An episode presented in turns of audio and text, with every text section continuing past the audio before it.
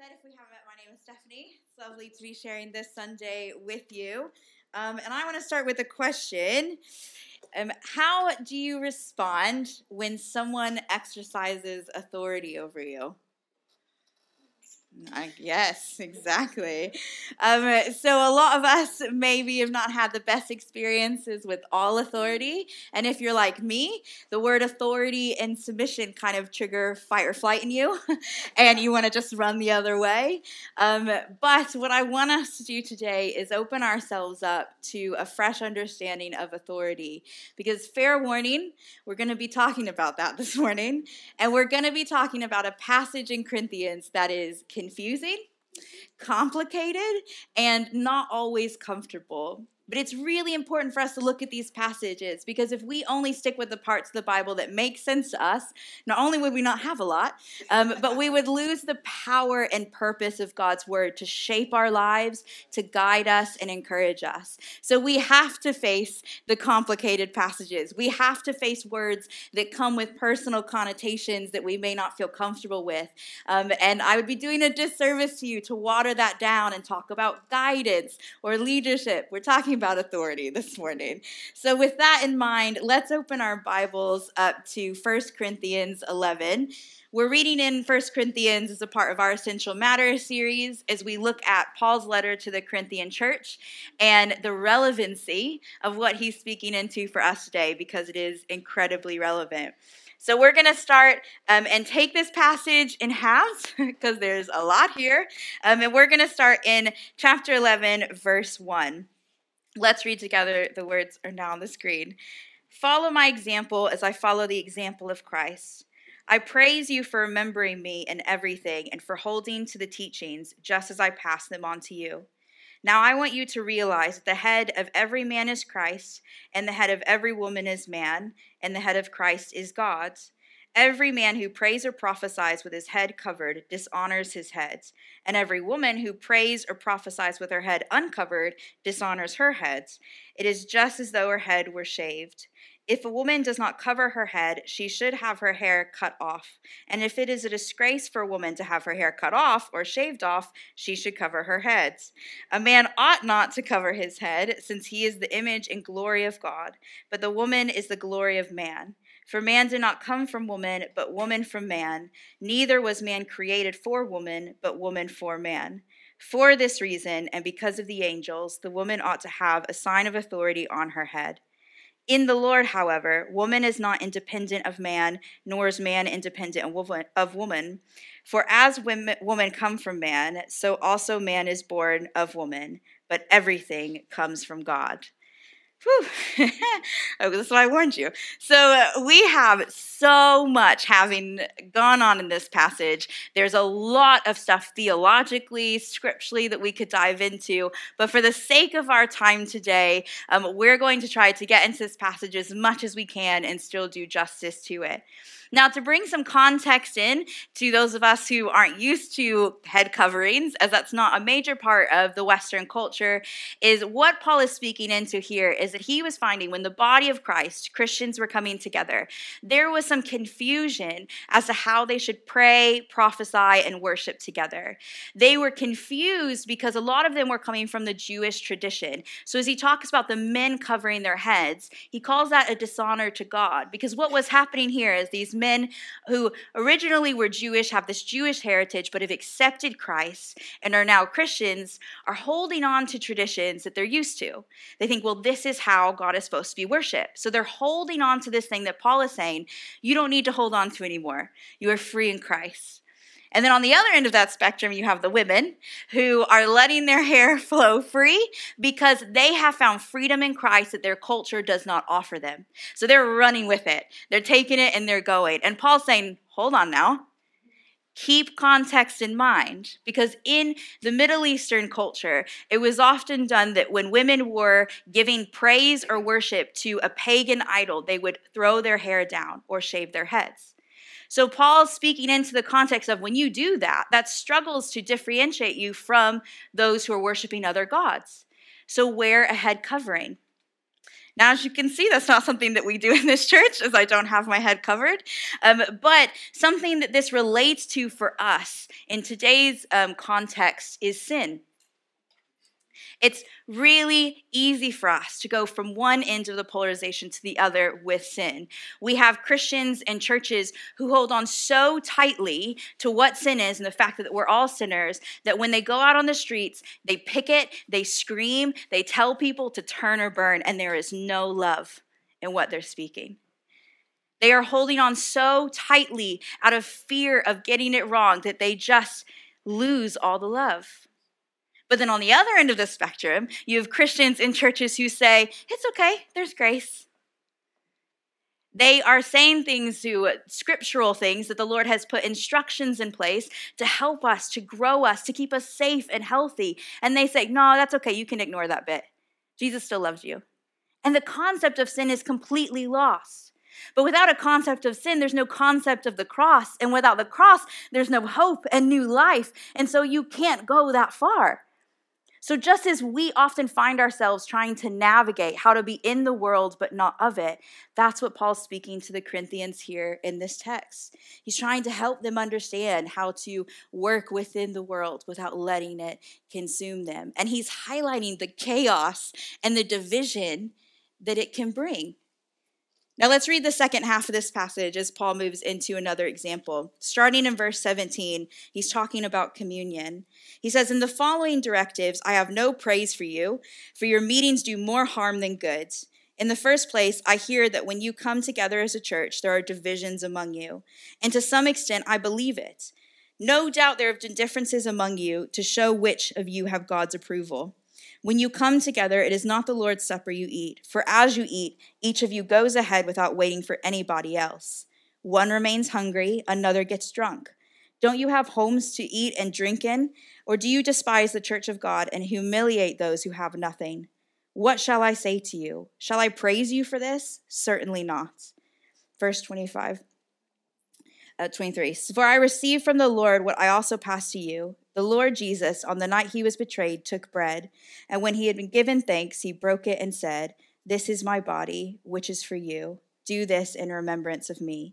In the same way, after supper, he took the cup, saying, This cup is the new covenant in my blood.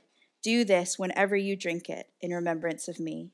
For whenever you eat this bread and drink this cup, you proclaim the Lord's death until he comes.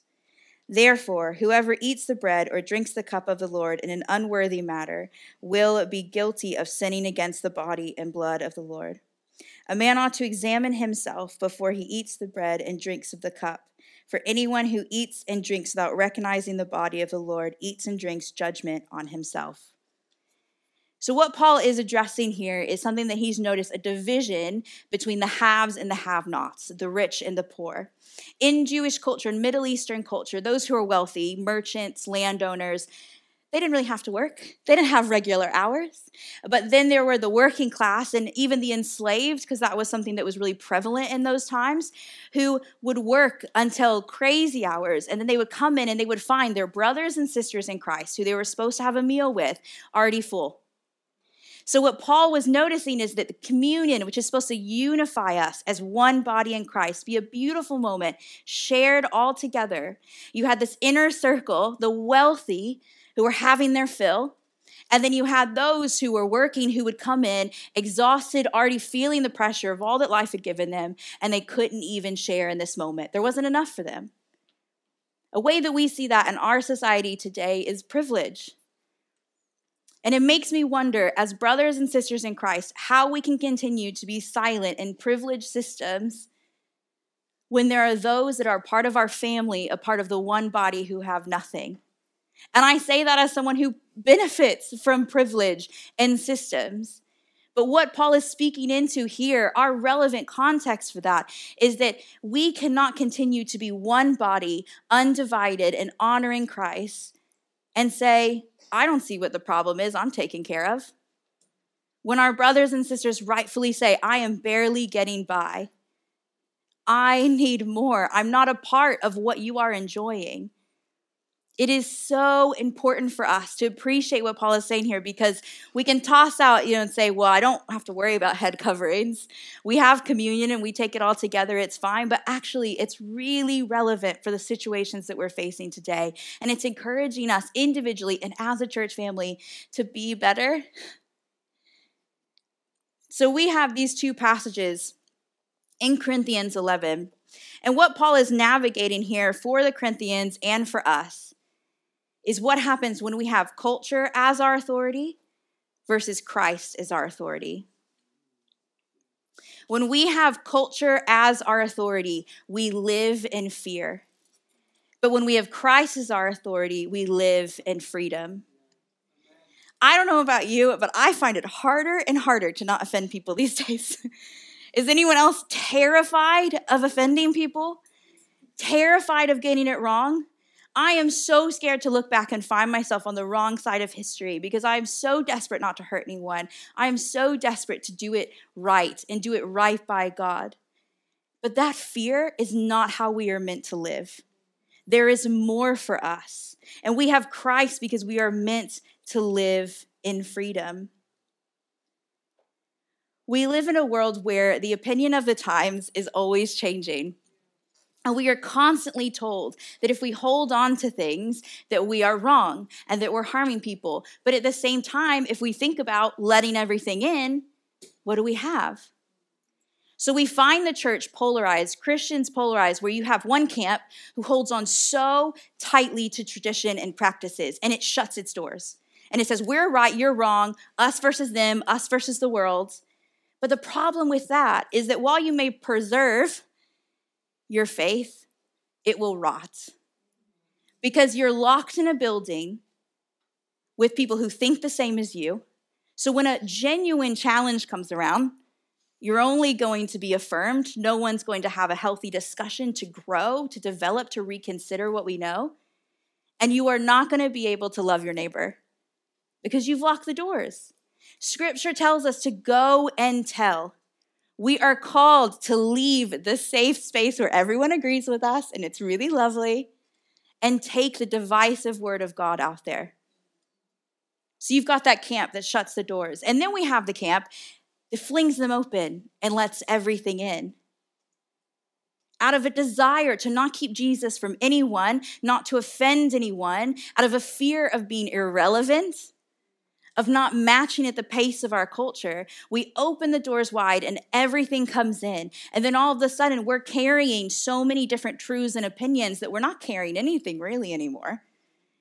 And we realize that the scriptural foundational truths become watered down. The scripture is very clear. There is one way, and it is Jesus and that the restrictions that the world views as things to hold us back are actually loving, loving calls to obedience, to protect us, to nurture us, to grow us. So when we say all goes and all is well, that is not true, and we are doing more harm than we would do by being divisive. Jesus was one of the most contentious people in history. People are still arguing about him, and he died a really long time ago. He's offensive. He is. And so we have to find a way to live under his authority because if we live under culture's authority, we're never going to share Jesus or we're going to water him down. And either way, we miss something and the world misses something.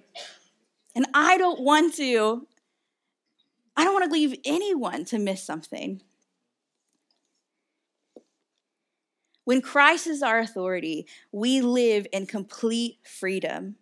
And there's three things that that means, how that kind of works out in our lives. The first is that we are relieved of the burden of being right.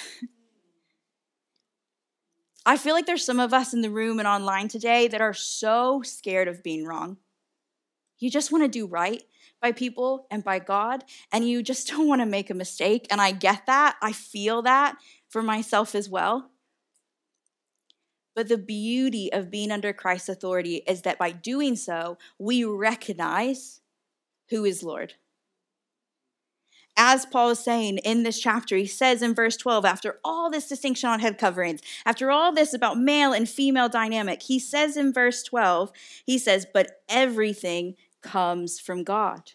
So he's outlining this back and forth and he's giving instruction, but he puts it under this covering of God's authority.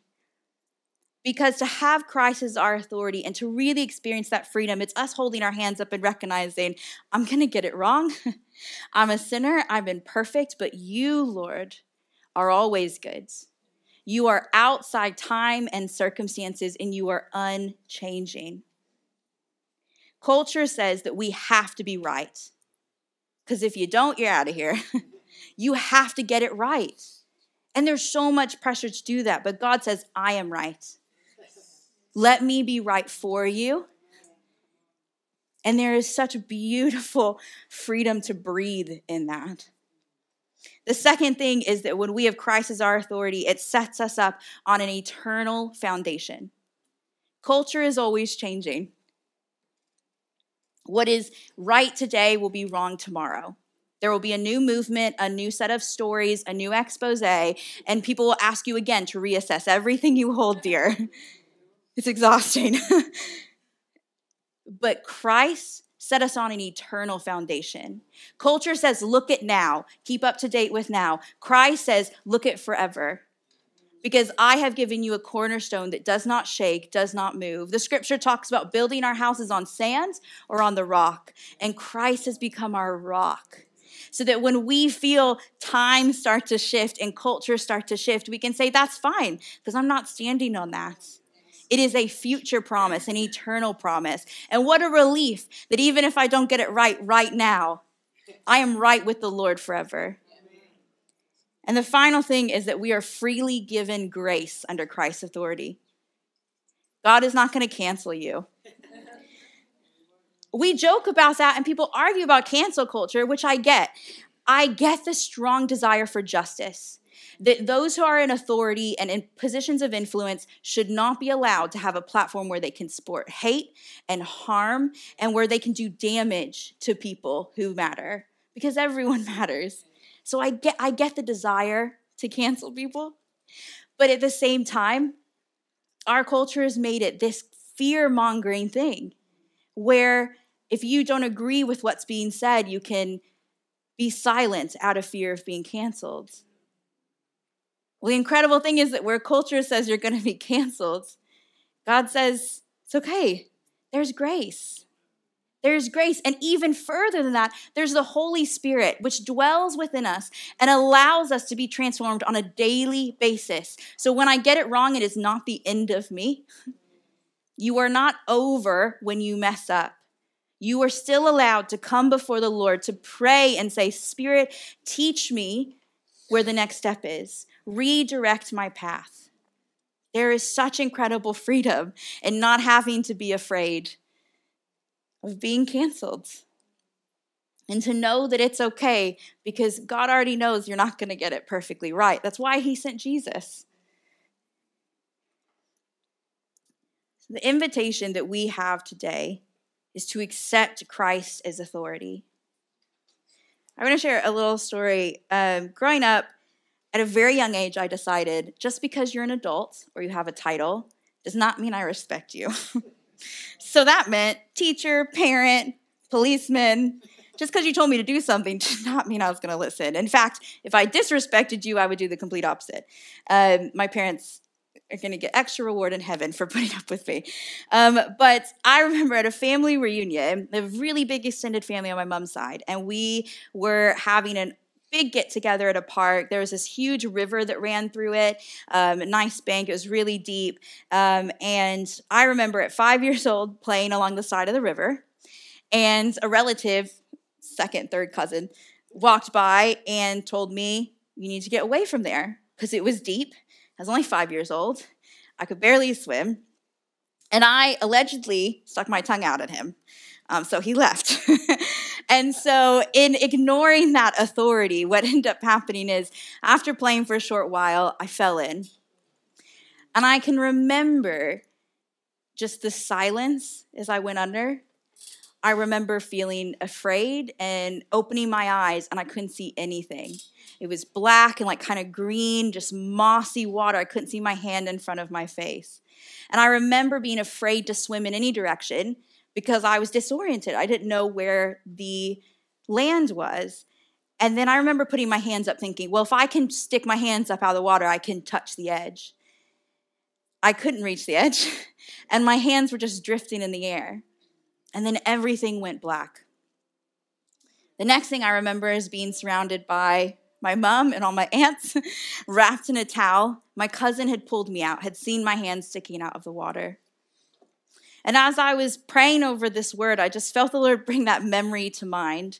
The fear of being underwater, the helplessness of having hands out in the air with nothing to grab onto, and the disrespect of authority that had said, Steph, come away from there. Not to be mean, but out of love, to keep me safe and dry.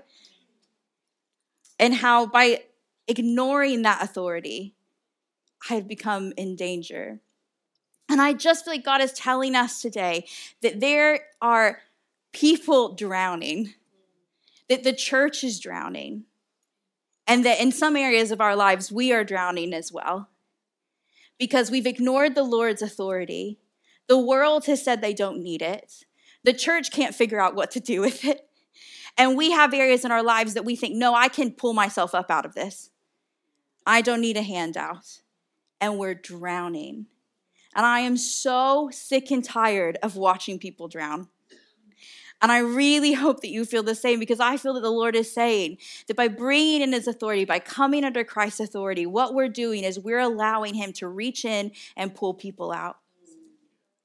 We're not just giving people affirmations and high fives while they drown. I'm so happy you believe that. Well done.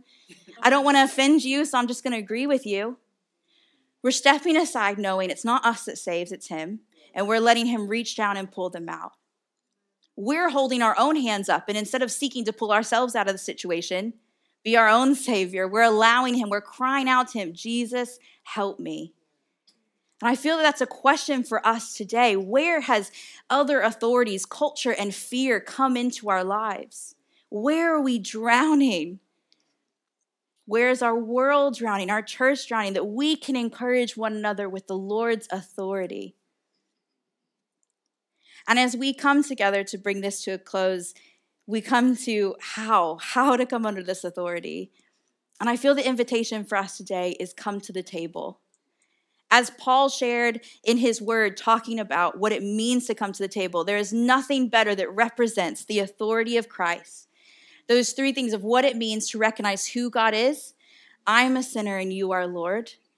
To recognize what Christ did, which was sacrifice himself for us and rise again, and then to submit to that and say, now and every day, I'm opening myself up to be transformed by you.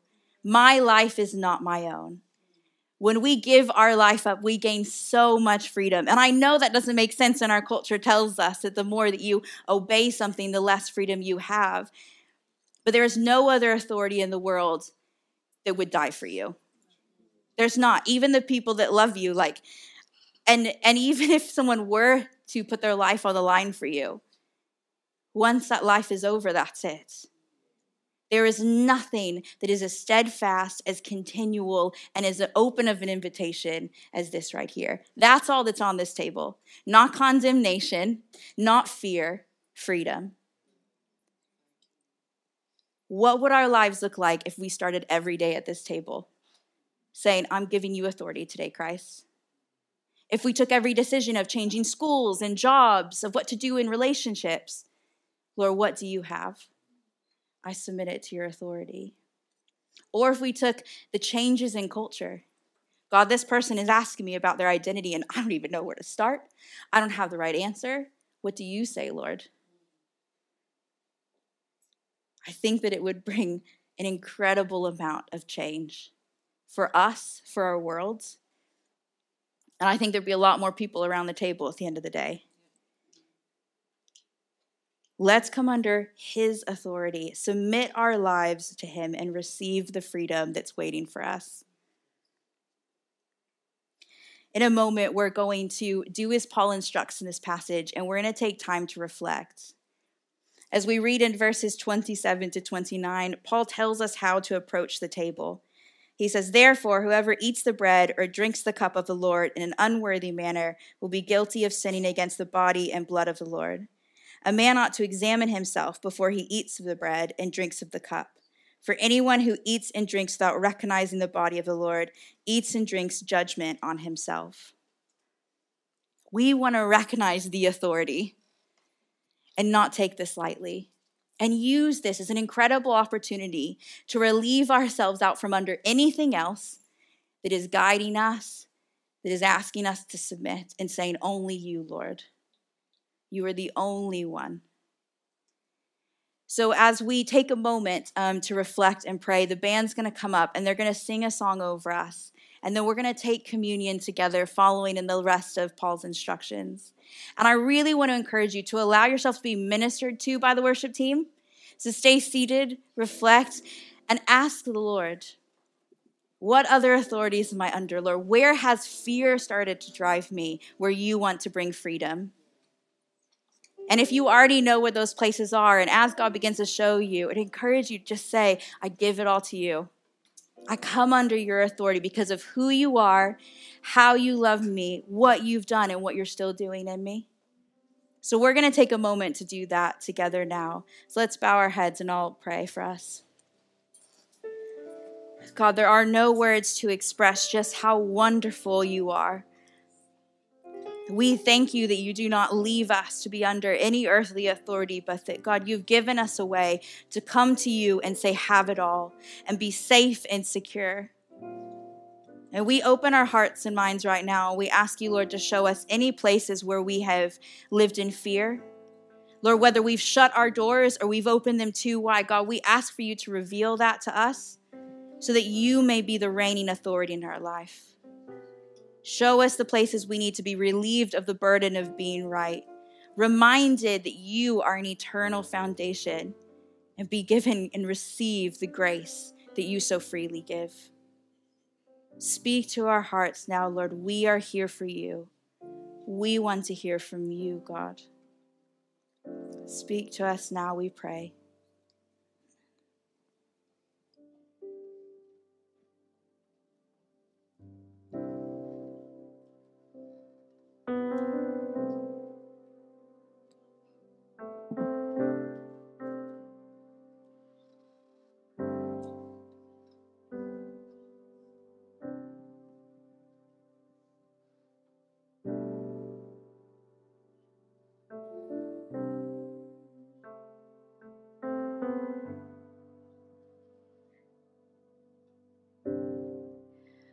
I'm giving you my heart and all that is within.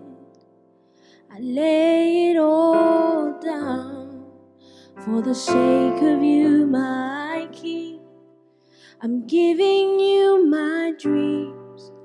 I'm laying down my rights. I'm giving up my pride for the promise of new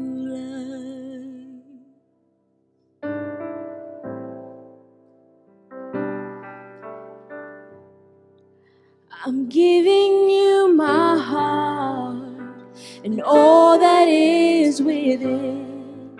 I lay it all down for the sake of you, my King.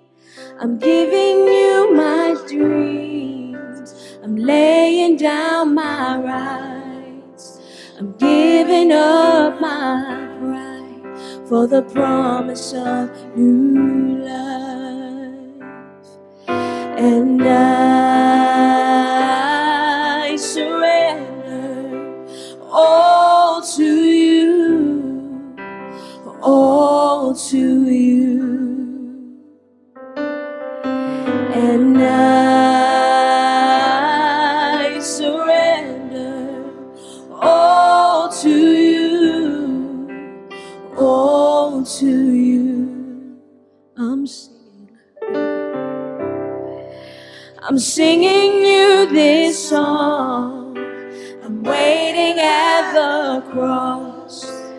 all the world holds dear.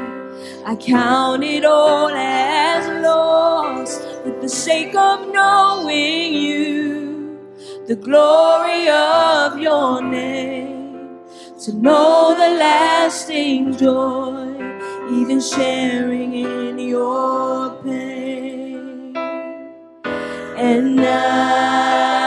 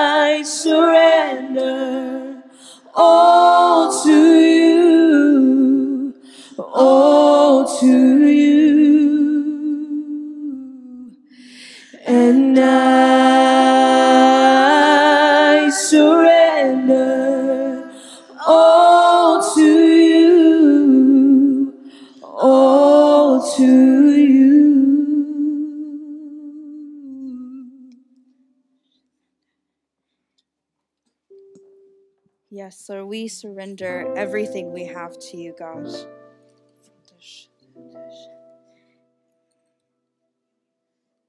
Yes.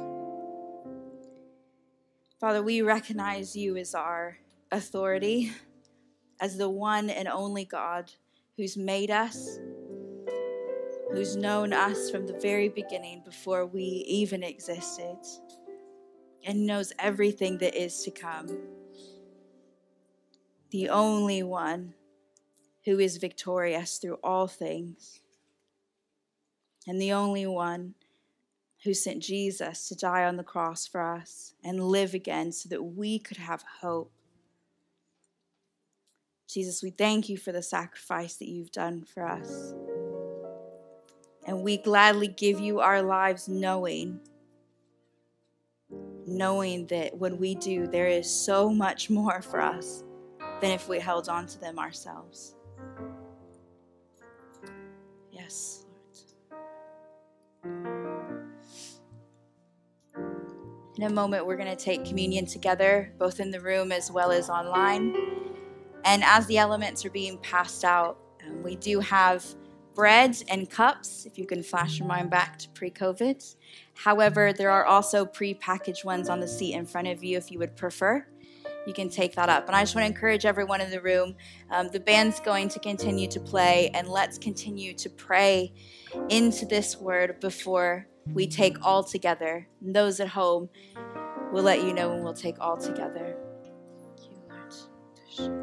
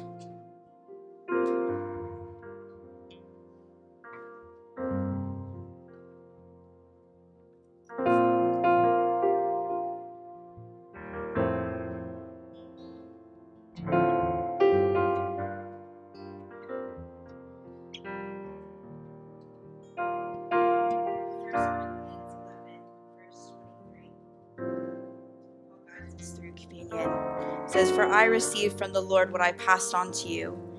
The Lord Jesus, on the night he was betrayed, he took the bread, and when he had given thanks, he broke it and said, This is my body, which is for you. Do this in remembrance of me. Let's eat of the bread together now.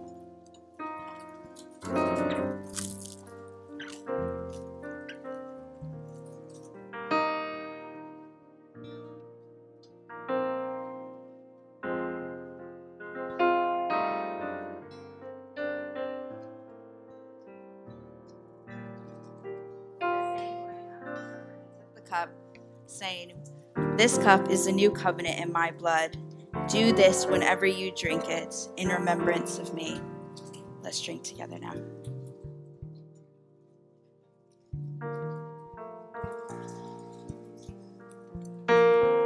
For wherever you eat this bread and drink this cup, you proclaim the Lord's death until he comes. God, we thank you for the open ended invitation we have to come to this table and receive the gift of life and freedom and proclaim your death. Lord, we thank you that that is what you are offering us, God. And we submit to you, Lord, and we just say, God, we receive. We receive what you have done for us, Jesus, and what you continue to do in us, Holy Spirit. And as we take this communion together, we are saying, as one body in you, have your way. Have your way in us. Have your way in this family, Lord. We are here for you, and you and you alone are our authority. In your mighty name, we